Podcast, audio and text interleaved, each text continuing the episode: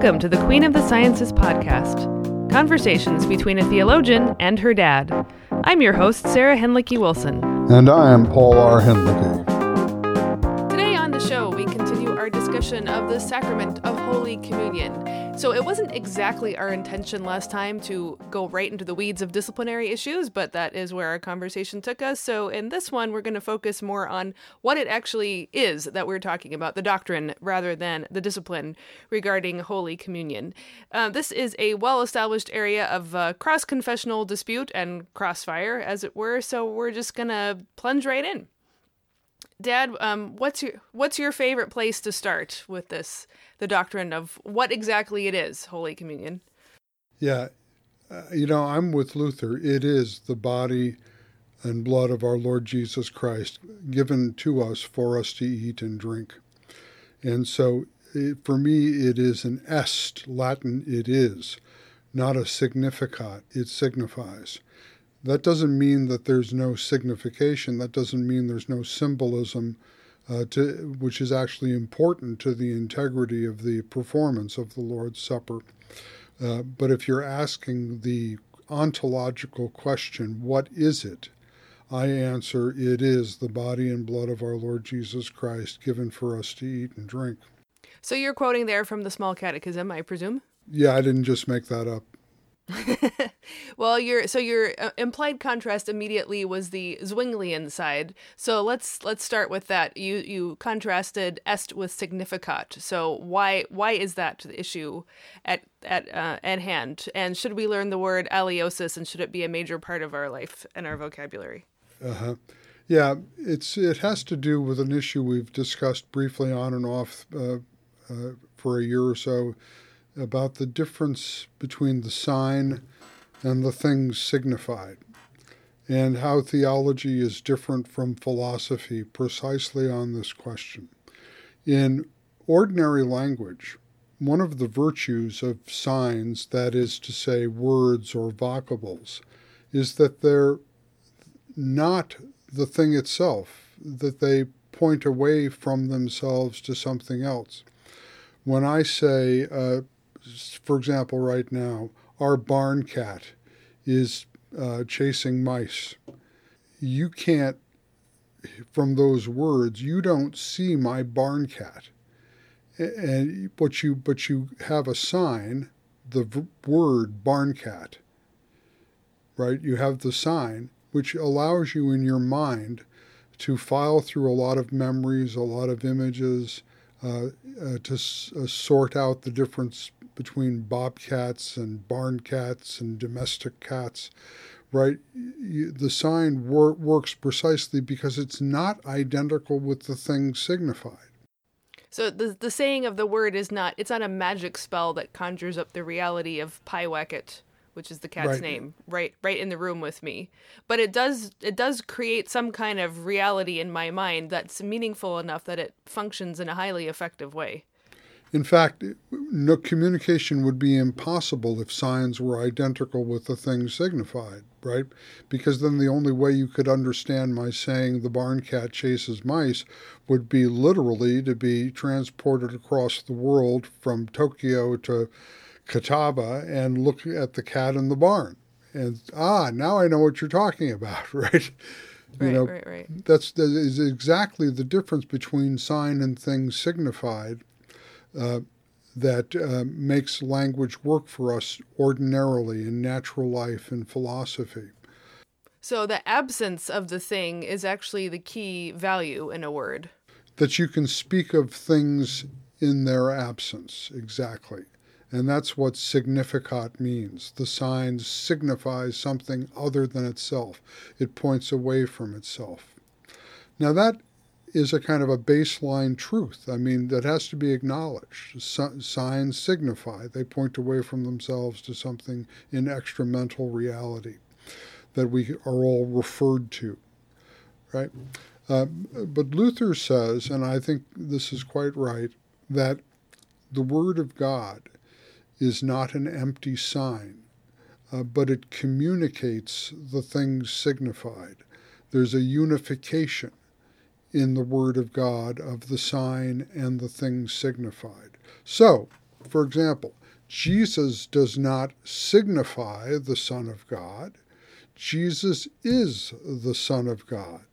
And in precise analogy, the bread does not merely signify the body of Christ, the bread is the body of Christ. Now, how this can be true, of course, is a, a divine mystery. Uh, it's a wonder. Uh, to use the old fashioned language, it's a miracle. That simply has to be said. The Spirit, the Holy Spirit, is the one who unifies the sign and the things signified for faith to its blessing and for unfaith to its, well, as Paul says in 1 Corinthians uh, 12, to its detriment, to its poisoning, actually. So, two things to draw out of it is one is that asserting the identity of sign and thing signified in a theological sense is not to deny the signification aspect of it. That the bread also reminds us, as it's supposed to, of Jesus' Last Supper. It is bread. There is supposed to be some sort of visible analogy between bread and body and wine and blood. None of that is actually under dispute in this view. The disputed part then is is when the the Holy Spirit brings the two together. And then in that case, you would say it's important that this is not a willy nilly unification, but it is under, let's say, precise circumstances and for precise reasons that the Holy Spirit does, in fact, unite the sign and the thing signified. Exactly. And I think some, some self proclaimed authentic Lutherans are so emphatic on the identity of the sign and the thing signified that they make the significa- signification irrelevant. As I remember, an old friend of mine, a, a, a strong uh, evangelical Catholic, who was using white wine in the chalice, which offended congreg- congregants who wanted to see red wine to remind right, them of right. blood of blood. Right. And he said in a very haughty way to the layperson, It does not have to look like the blood of Christ, it is the blood of Christ. and I think this this is a you know an over overreaction, I suppose, because the symbolism of the ritual, the performance of the rite, is meaningful. Uh, that's why we, you know when we talked about baptism, I argued that if baptism signifies dying with Christ, then we should immerse. That signifies the drowning of the old Adam. And while sp- sprinkling and uh, dipping don't quite get the symbolism right. So I right. would say the likewise, issue was not the it was not the validity or that there's a certain mechanism that has to be met for it to work. That's not the level right. at which the argument is taking place. But since it is anyway the dying and rising with Christ, or since it is anyway the truly taking into yourself the body and blood of Christ, then the way in which it happens ought to reflect the reality of what's going on. So also, for instance, not being casual or flippant about the thing. Yeah, and I, I think this is a bugaboo with me. Uh, there are pastors who are simply who simply seem to be embarrassed by the liturgical role they play uh, in preaching and presiding at the service, and they're constantly kibitzing, uh, commenting on the liturgy, trying to uh, hype it up, make it more meaningful, do things to the ritual to uh, make it relevant or something like that the relevance is right there in the meaning of the words. If we would only take them seriously and perform them uh, in faith, believing that the Holy Spirit is the one who signifies the sign and the thing signified, it's not our job as preachers and presiders in the worship service, it's not our job to make it real for people. That's the work of the Spirit. And we Uh, serve that work of the Spirit by taking the performance of the Lord's Supper with serious seriousness and integrity.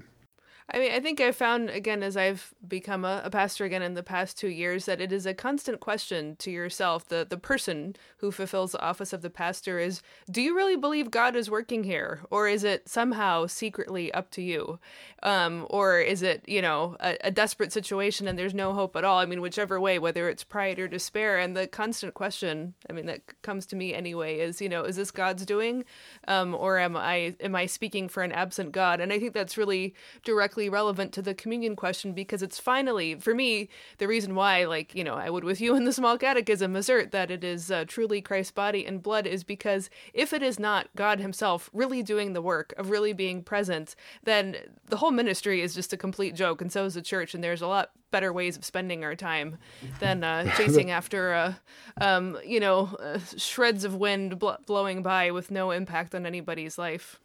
Right, exactly. That reminds me of Flannery O'Connor, the famous Catholic novelist's comment about the Lord's Supper. Uh, when she heard of people who regarded it as nothing but an empty symbol, she said, Well, if it's not the body of Christ, then to hell with it. Absolutely. I mean, uh, but I would say that's like a, a sign and a figure of the whole entire Christian enterprise. if Christ is not really there in the Lord's Supper, then to hell with the whole religion, as far as I'm concerned. So let's so. start talking about what it means to be really there, Sarah. Okay. Well, so since you brought up Zwingli, let's let's continue on on this line. So the context for this, uh, for listeners who need a little refresher course, is that you know when Luther comes in, he starts by criticisms of Roman practice, and I'm sure we'll circle back to those. But as he found in many cases, not just in the case of Zwingli, once he starts offering proposed reforms, a lot of other people start springing up with their own reforms as well. And one of them is Zwingli in Zurich, and Zwingli is a strong advocate of the real absence of Christ. That that is indeed his article of faith that Jesus really is not there. And for him, it is uh, you know it's it's the ritual of unity, or you know something we do to remember Christ by. It's it's a memorial, but it's not a presence. And the basic argument he makes, as you alluded to, Dad, is that um, the Lord's Supper only signifies Christ, but it is not Christ himself. And that uh, to talk about Christ being present is just ridiculous. Like, how could he be present? And so Luther, at, at length, um, attacks this argument in his Confession Concerning Christ's Supper in 1529. And, uh, Dad, I, I don't think we've ever actually talked about this directly. I'll be curious to, to hear what you think of his arguments here. But Luther develops, um, using philosophy as a tool, let's say, you know, people always think Luther's super anti reason. He's not He just wants it used in the right way and in its right place. Um, he develops three concepts of presence the circumscriptive, which means like local presence, the way like the barn cat is is there with you and not with me. And then what he calls definitive presence, which is the way he says, for instance, a spirit or an angel might fill up a room without being like locally present in one spot in the room like the cat is, but throughout the room. And then what he calls repletive presence, which is everywhereness, ubiquity, as the uh, the controversial or um, disputed term came to be, and that is the way God is present repletively everywhere, um, exhausting every nook and cranny and beyond, because um, His presence is not actually defined by local space. And so it's on these grounds that he takes issue with Zwingli's whole approach to limiting Christ's presence locally to an address at the right hand of the Father in a distant location called heaven. Yeah, very good summary, Sarah. So Luther goes through these scholastic uh, discussions of various kinds of presence, the three kinds of presence that you've uh, discussed. And I think it's important to bear in mind that he uses this philosophy, this scholastic philosophy, hypothetically. Uh, Luther is always very reluctant to theorize about divine ministry, as if faith in the mystery, the Uh, of which we pastors are stewards of the mysteries of God, as if faith in the mystery depended on rational, that is to say, theoretical comprehension of it, how this can possibly be, which is the question that science asks about natural phenomena, but it's a blasphemous question when you ask it about the creator of all the phenomena that science deals with. So it's a kind of a category confusion for Luther. But in any I think, case, what, he, can you just, pa- Dad, just pause for a second and say more about what precisely makes it blasphemous? I don't think that is that is self evident to people now. And I mean, I think of like Bonhoeffer's objection to uh, God of the gaps type theories that are, are trying to, to fill in the space. But why why precisely is inquiring the mechanism not a kind of know nothingism? Or I mean, I, I remember being very fed up with people say, "Oh, it's a mystery." That was like on, on the near end of doing the hard work rather than the far end of doing the hard work? Yeah, that's a that's an excellent question. Of course, we could spend a whole uh, podcast on miracles and how to interpret biblical miracles, but just uh, let me just say very very briefly then that if I could understand God, I would be God. With the creator of all that is not God, my reason reaches its natural, that is to say, ontological limit.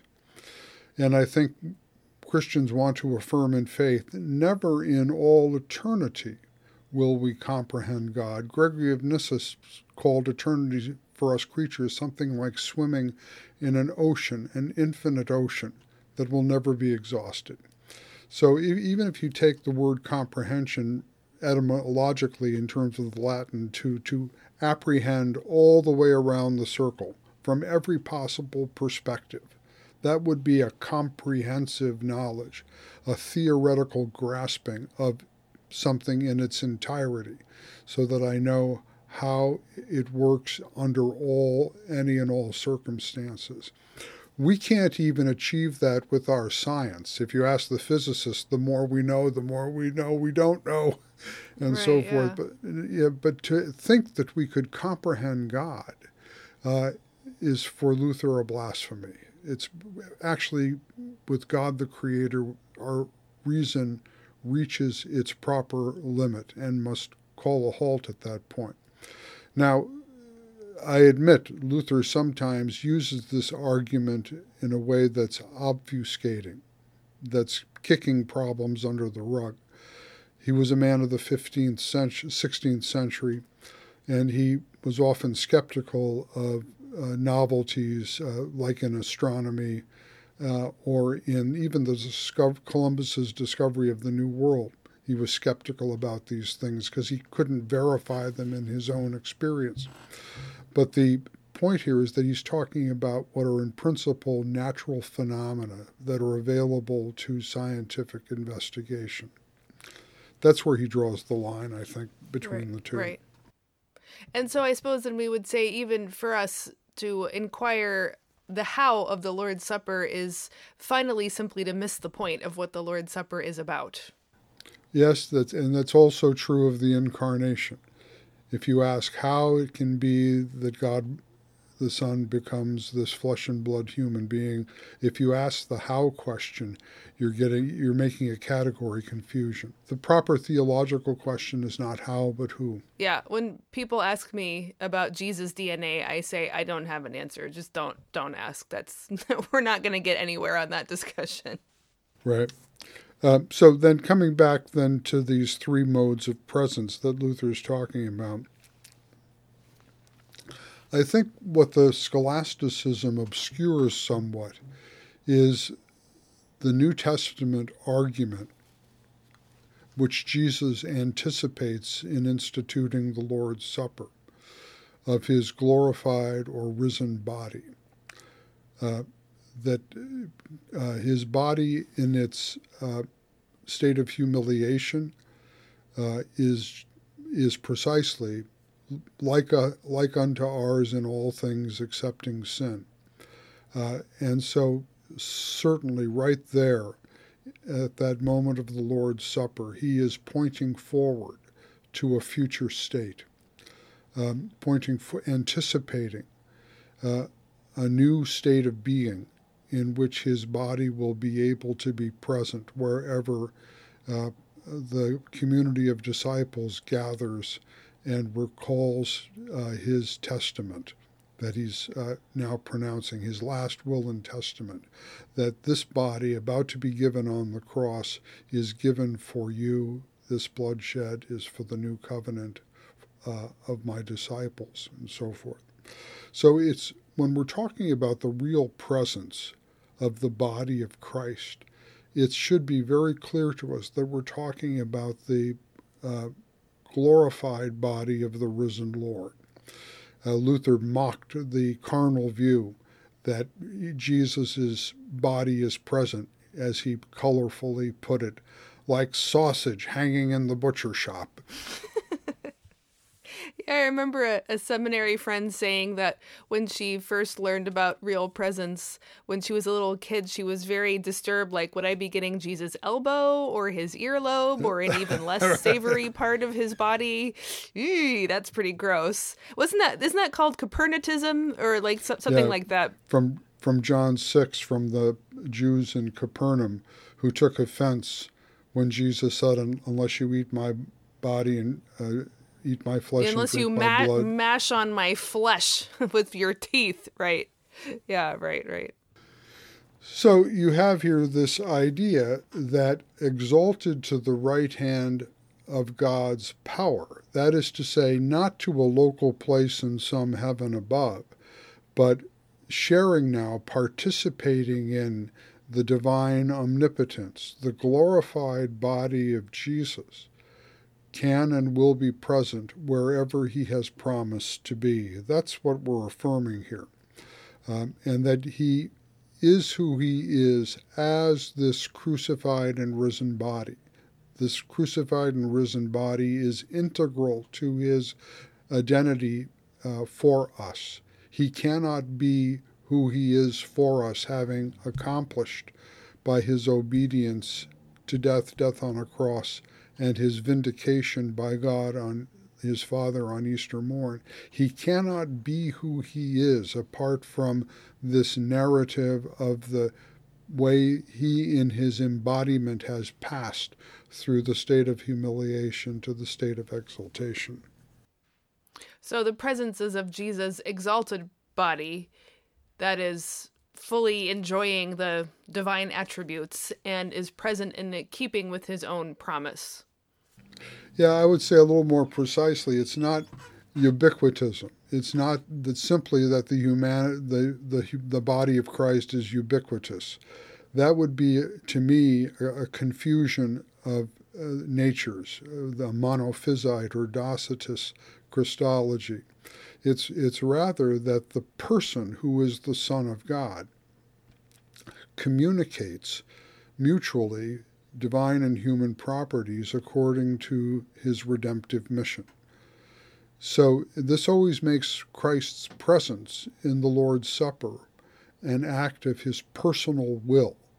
Uh, that's why it's a testament, a testimony to his last will, as, as it were, uh, in which um, uh, he has promised of his own free will to be there for his disciples when they gather together as the church and observe this memorial.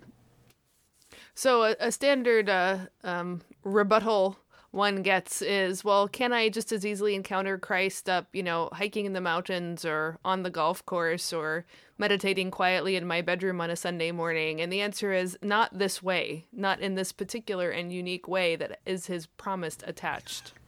Yeah, I, this is. I, I, think what you have to say here is something like this: You can call on Christ even in the pit of hell. Uh, one of Luther's great uh, uh, commentaries is on the Book of Jonah, where he takes Jonah in the belly of the beast sea monster as a figure of hell, and he has the great prayer of Jonah in the belly of the beast uh, as a, a figure for the denizens of hell crying out to God from the place of abandonment by God. And there they can be heard and delivered. Amazing. You know, yes, uh, can you call upon Christ anywhere and can he hear you anywhere? Certainly. But that's not where he promises to be present for you as the community of disciples gathered together to be nourished on your pilgrim way. Yeah, there, underneath it is basically the mechanistic question again, not the faith question. It's the same as like, well, God is gracious and wants to save me, so why bother with baptism? Uh, you know, because the the implied um, perspective there is that it's a merely mechanistic rite, and there is certainly a, a very um, powerful stream of Protestantism that has dismissed things like baptism and the Lord's Supper as principally mechanistic rites or they're acts of human obedience, but without any divine promise or reality attached to them. And I think again, this is a place where you'd say, from Luther's perspective, is this is coming about the whole the whole thing the wrong way. That's not what's going on here. And in, in fact, I think it it uh, signifies for us signifies, haha, very strongly the the when we, we are misunderstanding of what Jesus means when he says, do this in remembrance of me. Because in contemporary English, remember, and I suppose in uh, 16th century German, remember sounded like the uh, the signifying invocation of an absent person or you know god in this case. But in the hebrew context in which jesus is doing it it's actually remembrance is so powerful it does actually create the reality there. And that's why the children of israel for instance on passover you know they are recreating the escape from exodus. It's really happening they're really participating in it. Yeah very well said and very very very well said. The uh, the idea um, that we that the Lord's Supper is nothing but an empty ritual, of course, means that you can finally say, is it worth the trouble? And yeah, I can commune with God more closely on the links, driving my, my golf ball right down the middle of the fairway and praise the Lord, I hit a good one, you know, that kind of thing. Um, no, this this is when when he says do this as off as often as you do it in remembrance of me, the sense is this is how I want you to remember me. Gather together as the community of my disciples uh, and uh, take the cup and the bread with the blessing, the blessing that's involved in the Eucharistic prayer and the words of institution. And when you do this this way, I promise I will be there for you there for you in my crucified and glorified body uh, for you. And, having figured out what the Lord's Supper is, let's go on to talk about how to practice it we've disposed pretty well, I would say, of the uh, the Zwinglian side of things. Let's just touch briefly on the the two other um, major options there. So Calvin is represented as a sort of mediating position with something like spiritual presence rather mm-hmm. than a pure memorial. So it's like kind of moving in the right direction, but not adequate. There were some moves on part of certain of Luther's circle to reach an agreement, but they failed on this particular topic. So, uh, why don't you talk us through what is the objection to um, Calvin's spiritual presence? Well, I think first of all, I'd like to affirm some accents on Calvin. Uh, uh, Calvin, he is is trying to mediate between Zwingli, uh, between Zurich and Wittenberg, between Luther and Zwingli and he talks about the presence of the Holy Spirit in the Lord's Supper to lift us up to Christ who is in heaven. And now, I don't think that's all bad uh, for two reasons.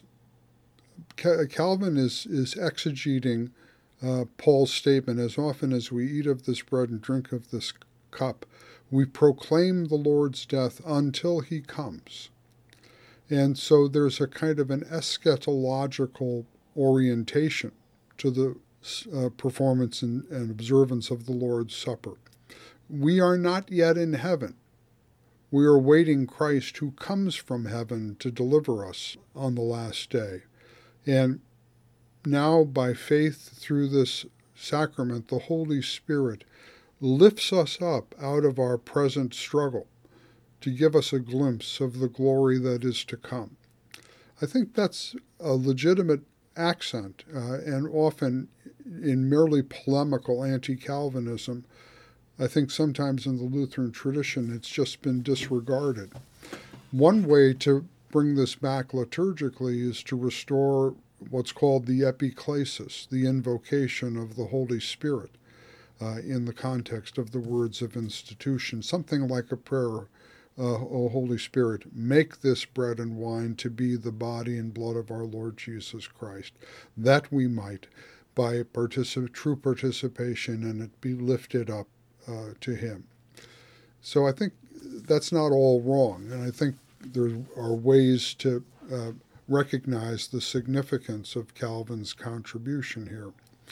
Uh, on the other hand, and I think Calvin's position is finally rather incoherent because he wants to say that real presence cannot be the presence uh, that is identified with the loaf and the cup.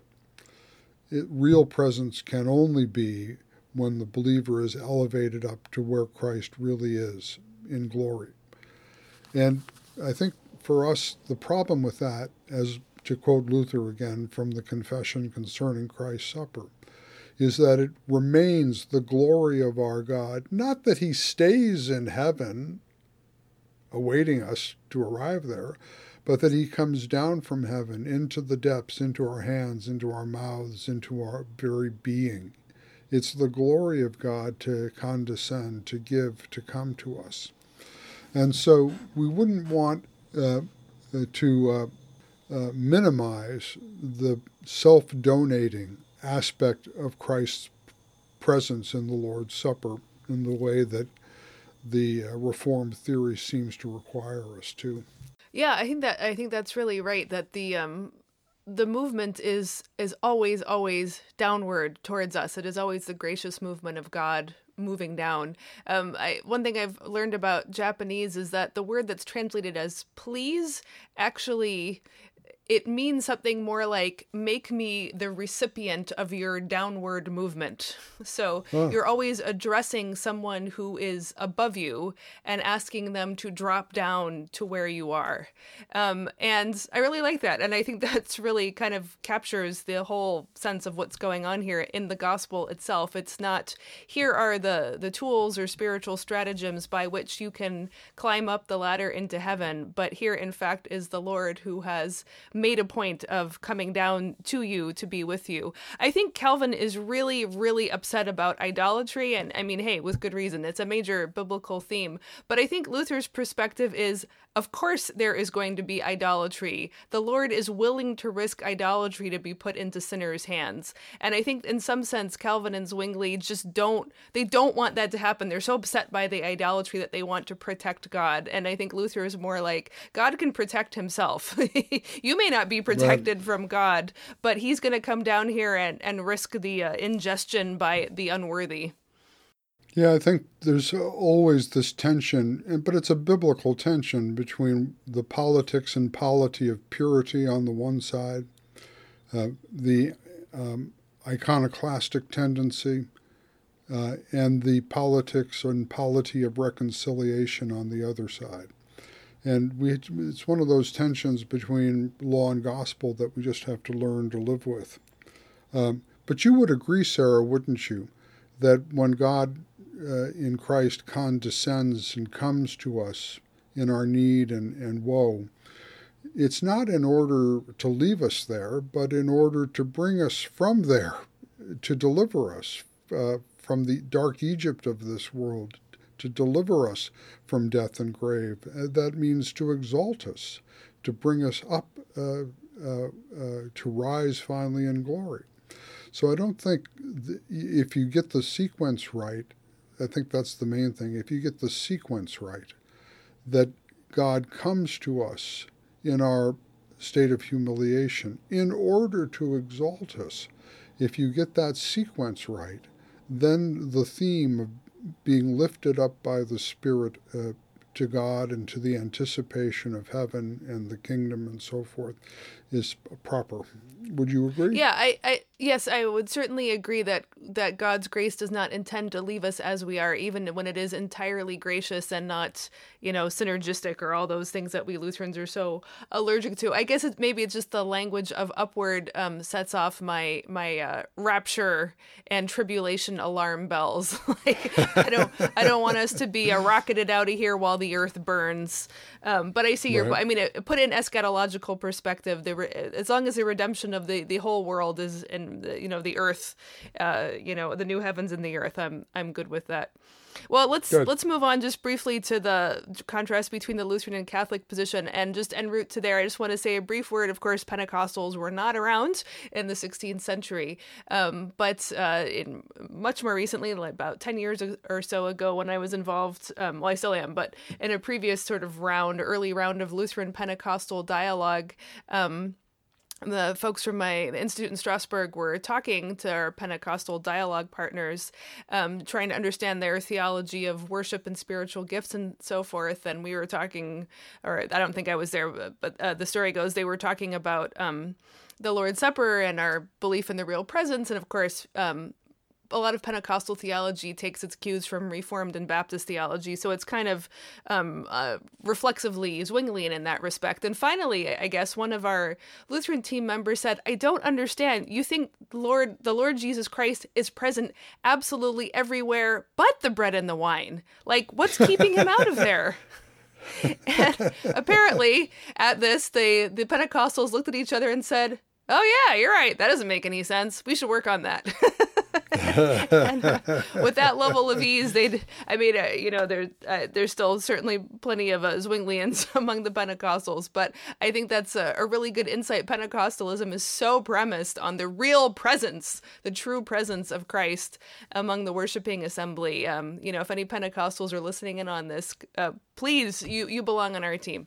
Anyway so uh so finally getting down to the the lutheran catholic debate. So i mean luther starts his eucharistic controversies actually objecting to a lot of aspects of roman practice especially though he does also go after the doctrine like transubstantiation and his primary objection is to dogmatize a particular philosophical theory of christ's presence which has the same problems of trying to grasp the mechanism like we've already said. Also he says it just does not add up uh, if uh, does not fit with Aristotle's philosophy. You can't actually change the substance without the accidents changing as well. So if you're going to defend it, you have to use good Aristotle, not bad Aristotle. And so for that reason, uh, now, I think we had, when we were talking about this earlier, you had a different perspective, but it's always been my understanding that so called consubstantiation is not a good expression for the Lutheran doctrine because it presupposes, again, the use of Aristotelian categories as both necessary to the doctrine and also not really working because Aristotle would not, also not allow there to be like a dual substance with one set of accidents covering for both. But I, I think you had a different view on that. So tell me. Well, yeah, I, I think you, you know, actually, I quite agree with how you're framing it for us now.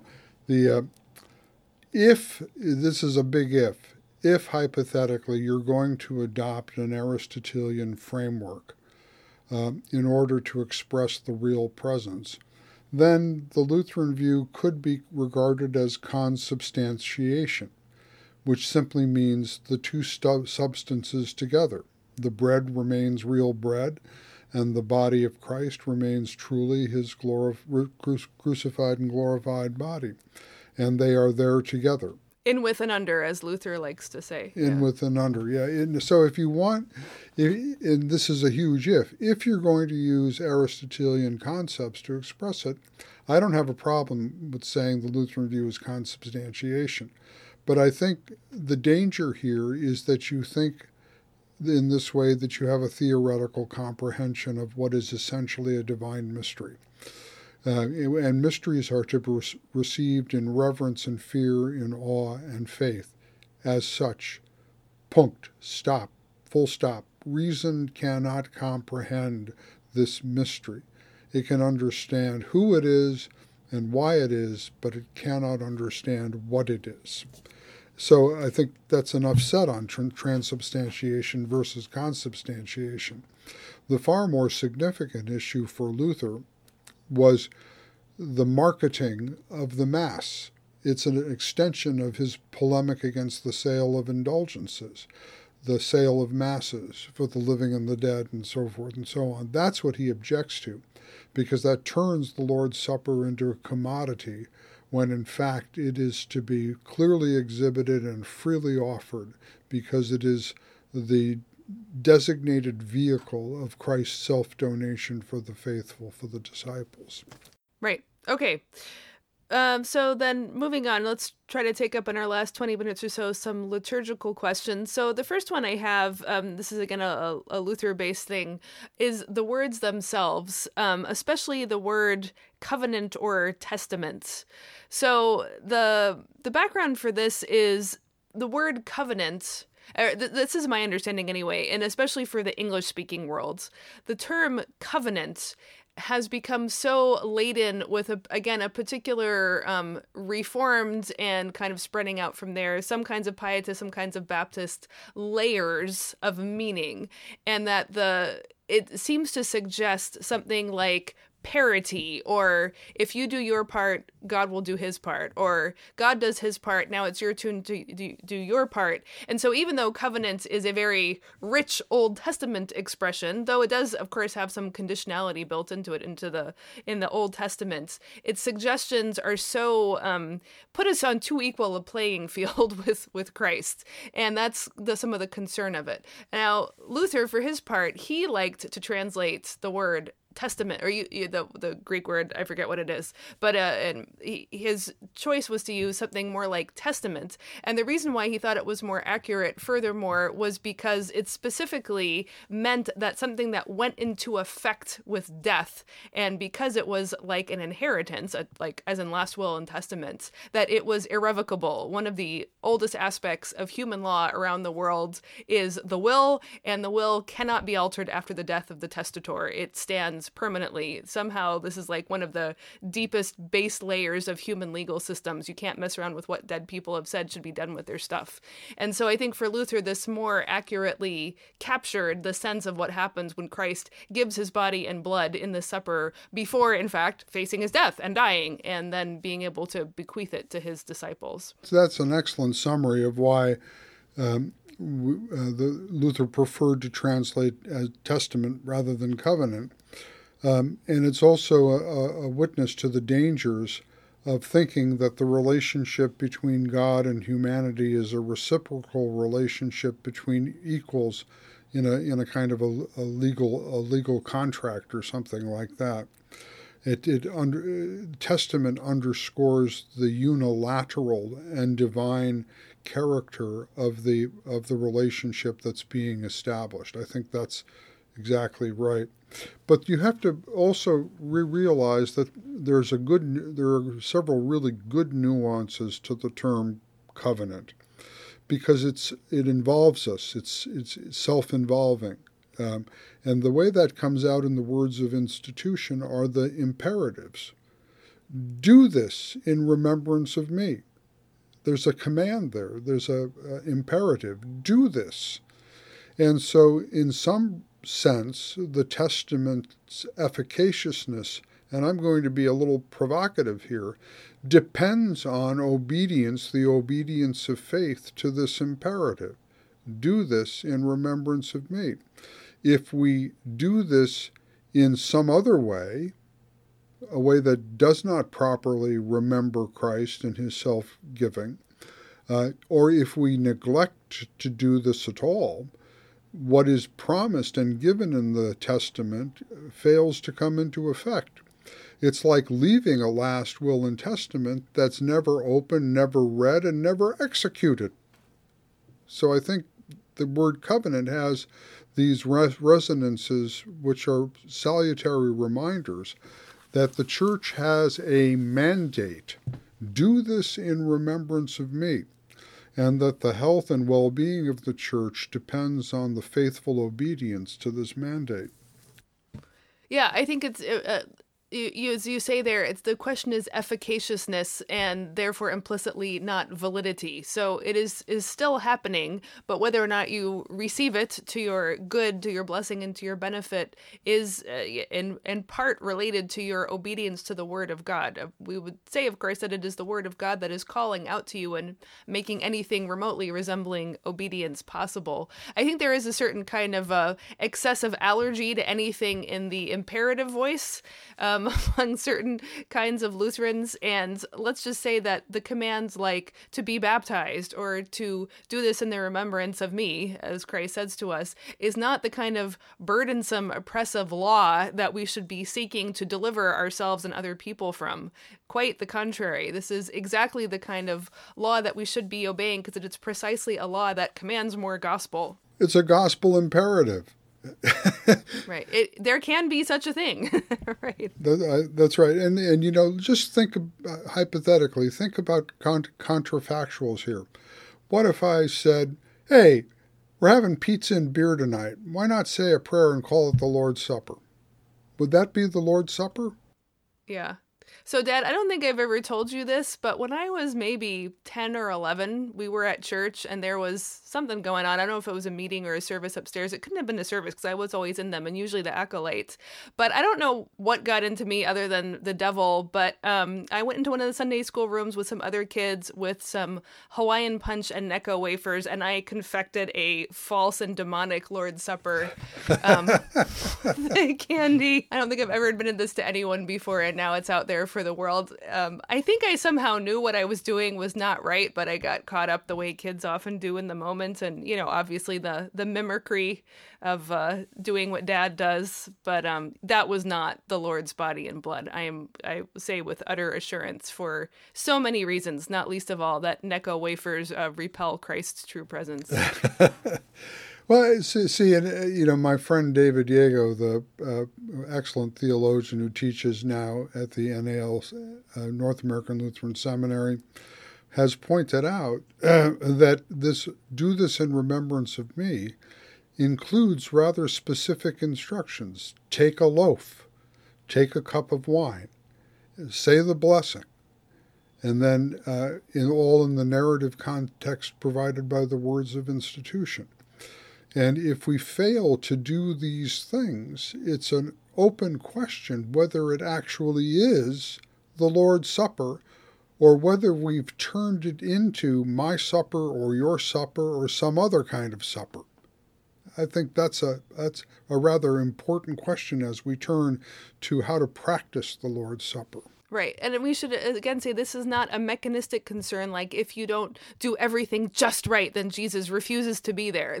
this is as, as I think you you often say and I really like this this is a matter of intending orthodoxy or intending orthopraxy is desiring to do it as Jesus does it. So to get us into the practice question for instance um, in my uh, meetings with Lutherans from around the world, I've occasionally run across people who come from countries and churches that are poor enough, um, or they are in Islamic settings where access to wine is especially limited. That having the the blood of Christ be provided in the form of the fruit of the vine, uh, whether as juice or wine, is simply not an option. And so uh, I think, I don't know, like a, a, West African told me once about they have a, a red colored leaf that they will um, soak in water so that its color leaches out, and then they'll add some sugar to it. And that's what they will use for um, the Lord's blood because wine is simply unavailable and unaffordable for them. Now, I would say that doing this as a as a um, fun little exercise in diversity in a place where wine is easily available is missing the point. But I would not say that the Lord refuses to be present to West Africans who literally cannot afford a bottle of wine or can't get at one because the laws of their government prohibit it.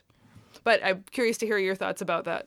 Yeah, I think that there's always there's always pastoral freedom in situations of necessity or emergency uh, to err on the side of communicating God's gifts. Uh, this what is true in an emergency, of course, should not become then uh, some kind of new norm. That uh, uh, rather the it's in light of the norm, obedience to Christ's mandate uh, that one, if one is forced by necessity to deviate uh, from it in some of these uh, details, uh, then one openly acknowledges we are erring uh, on the side of grace pastorally in a situation of necessity or emergency. That we have that freedom and we shouldn't have compunctions about it, but we shouldn't abuse that freedom to abolish the norm, which is obedience to the mandate of Christ. And I think that again is is actively resisting the mechanistic thinking about getting it, you know, just so, um, you know, flipping the switch so that we get the desired result as if God were a jukebox of some kind, or a, a slot machine. Right, right. All right. Well, what particular liturgical issues did you want to bring up in our last ten minutes here? Well, um, uh, well, uh, uh we have a note here to talk about wafers uh, versus a loaf of leavened uh, uh, leavened bread. Or unleavened it's bread, presumably. yeah, the it's interesting to know historically where wafers come from.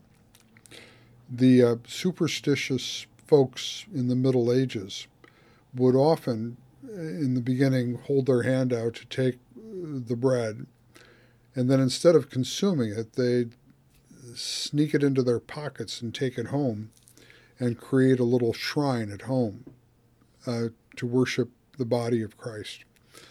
And as this practice became common, two things happened.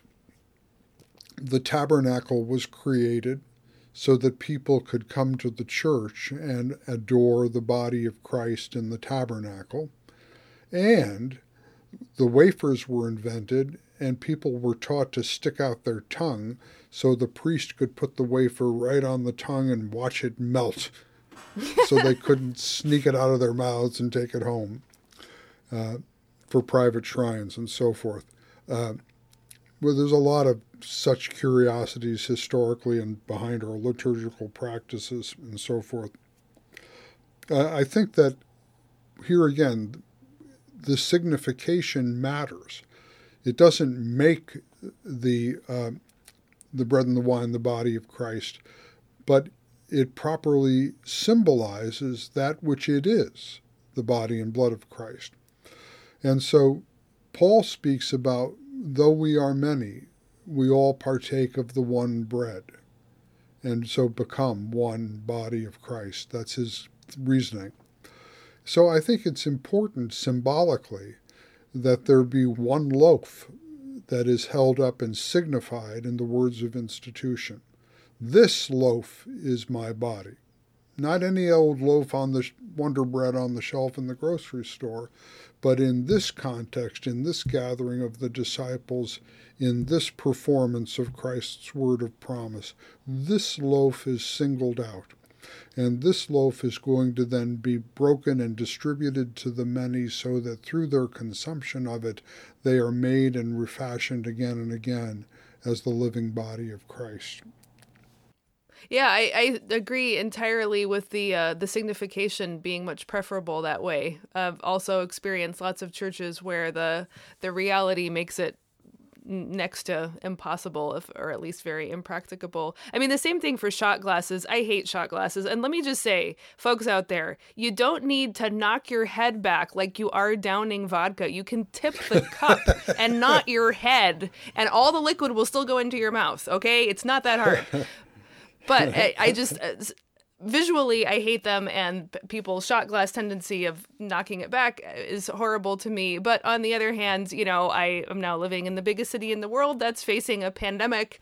There are certainly reasons to be concerned about everybody you know putting their saliva slobbery lips on the same cup and taking a slurp and backwashing um, even if symbolically symbolically it's good uh, um, epidemiologically maybe not. And you know i think it just keeps some people away because they're grossed out which is unfortunate. I did hear or read recently that the Center for Disease Control does not have on record a single case of anyone ever getting sick from communion cup, but you know, you don't want to be the church where that's disproved for the first time either. Right, right. Yeah, we agree on that. Let's go on to other issues.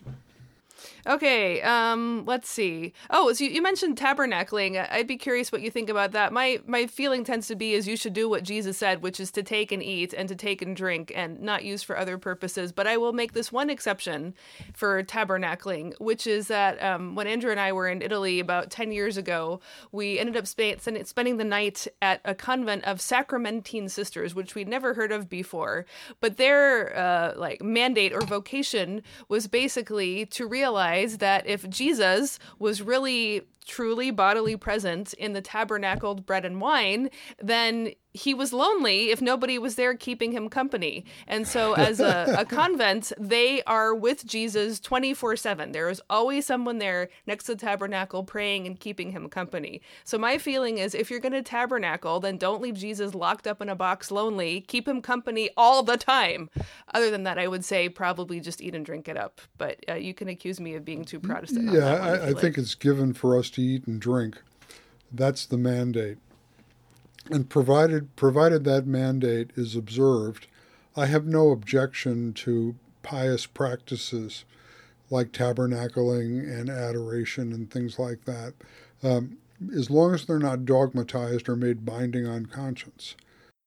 Or I, I guess my maybe my um, experience is more of of Protestants saying, "Can you handle that? Look how Catholic I am," and I think that's kind of silly too. You know, like it's it's not to prove a point. Okay, let's get to the really one that's caused so much controversy the Eucharistic prayer.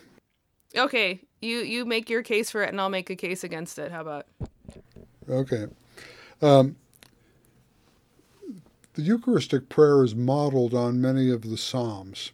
If you look at the Psalms of Israel, they are addressed to God, but in addressing God, they praise God by recounting God's mighty acts of deliverance. So the idea that you cannot both recite the narrative of what a promissory narrative of what God has done for us in the context of offering praise and thanksgiving to God, it seems to me is unbiblical. It simply is the case, and the Psalms are the model here, that one can address God by recounting his works of salvation which is at the same time a narrative addressed uh, uh, not only to God but to the congregation. Uh, so that would be first of all what I would want to say is that there's a strong biblical model in the Psalms for the Eucharistic prayer.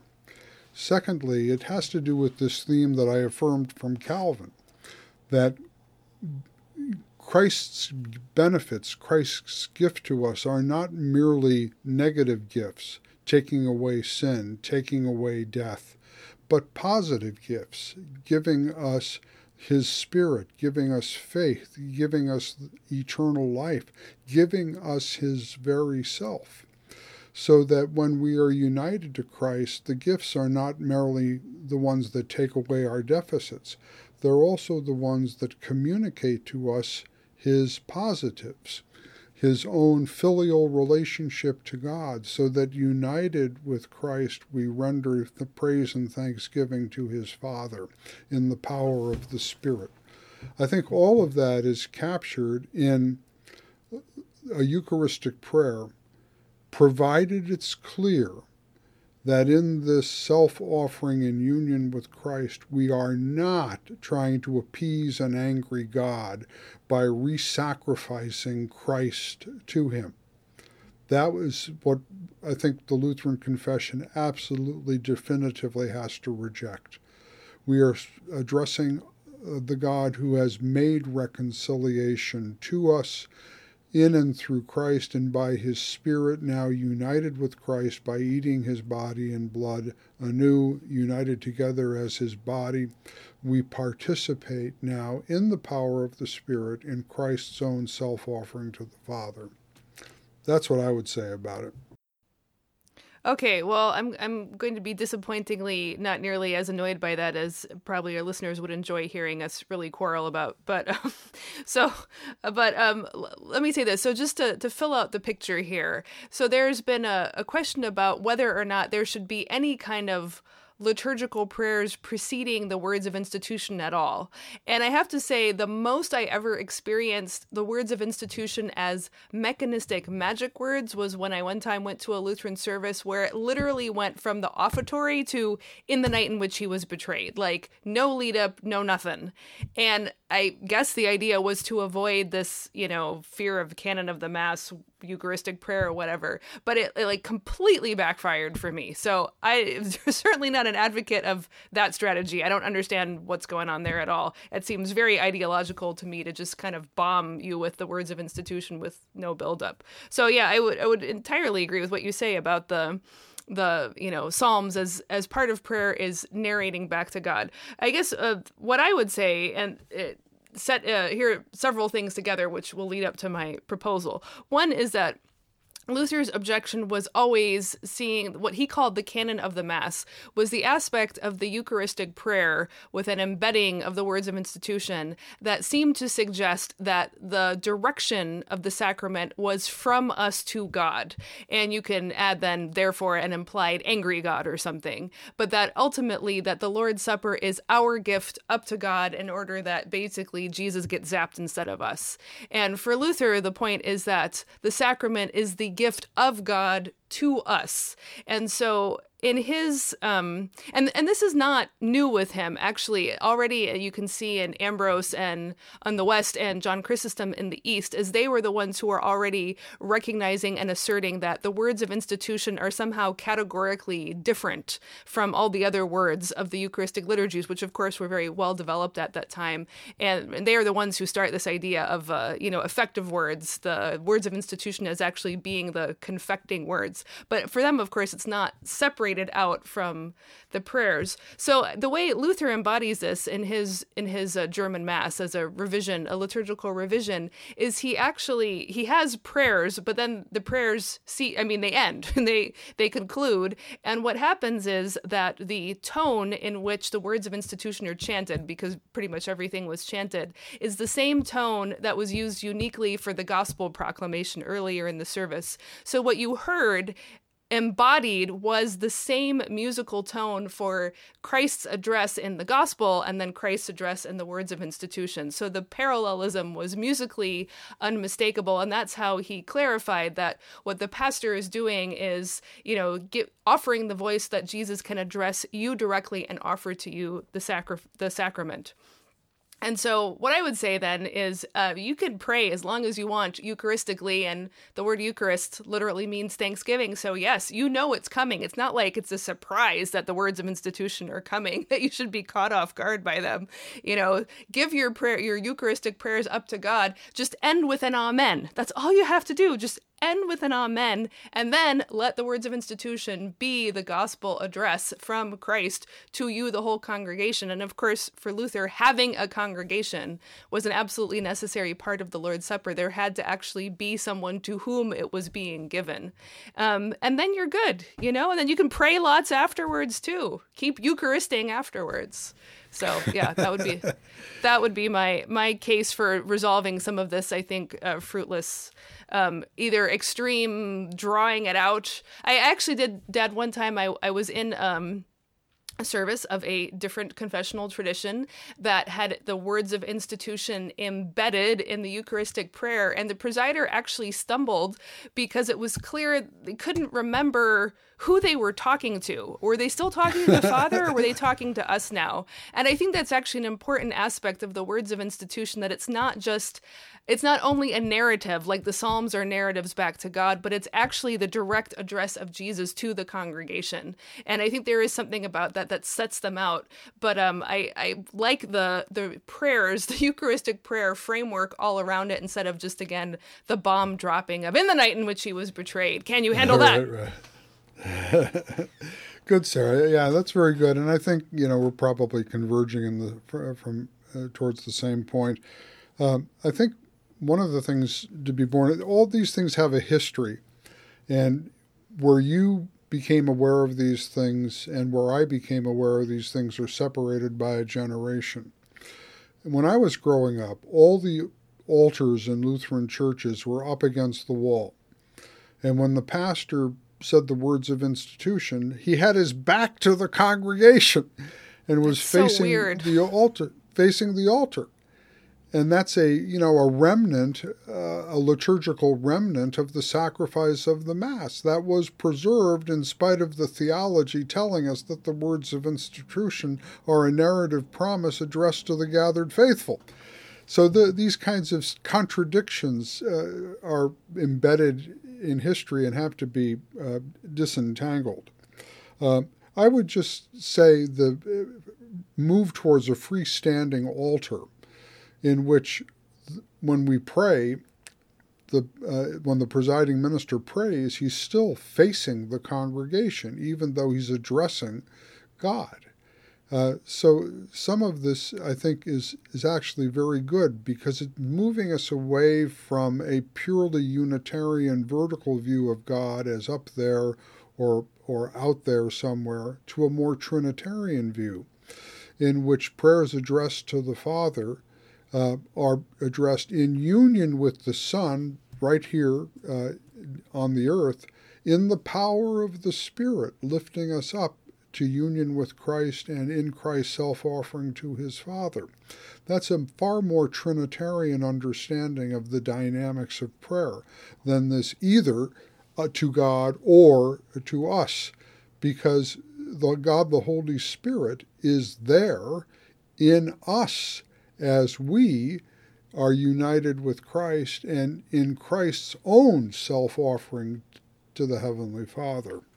As long as it does not overly uh, conflate uh, our action with God's, which you know is, again, every Lutheran's paranoia, that's okay by me. What if our action? What if our actions are no longer our actions, but our actions by the grace and gift and power of the Holy Spirit? Isn't that the grace of faith, the grace to receive the grace of Christ? Isn't that just as gracious? Uh, yeah, I, I think it's still just a question of the way it is liturgically enacted and that people actually grasp that it is the Holy Spirit uh, doing this in and with them, and not, again, uh, as I said earlier with the problem of the word covenant, is that kind of reciprocity or I, I don't I don't know exactly how to solve the problem, but that would be my only reserve. Excellent, excellent point, and that's why we do these podcasts because no liturgy speaks for itself. Liturgy needs to be interpreted and taught constantly so that people understand what the actions are and why they are the way they are and so forth. If if if we simply rely on the liturgy, liturgy to be self interpreting, we're going to have as many different understandings as there are people in the pews. Pastors have to teach as well as preach and preside. Yeah, and that that's to the people who already show up every Sunday, so how much more to the people who are new to it? Right. All right, good. Well, we covered a lot of ground there, and you know, there's still lots more we could talk about communion, but we'll save that for another year, I think. Uh, next time on the show, we will be talking about the resurrection. Thanks for listening to the Queen of the Sciences podcast. For show notes and more, visit our website, queenofthesciences.com. To find out more about what we do, visit sarahhinlickywilson.com and paulhinlicky.com. Finally, please leave us a review on iTunes and tell a friend about the show.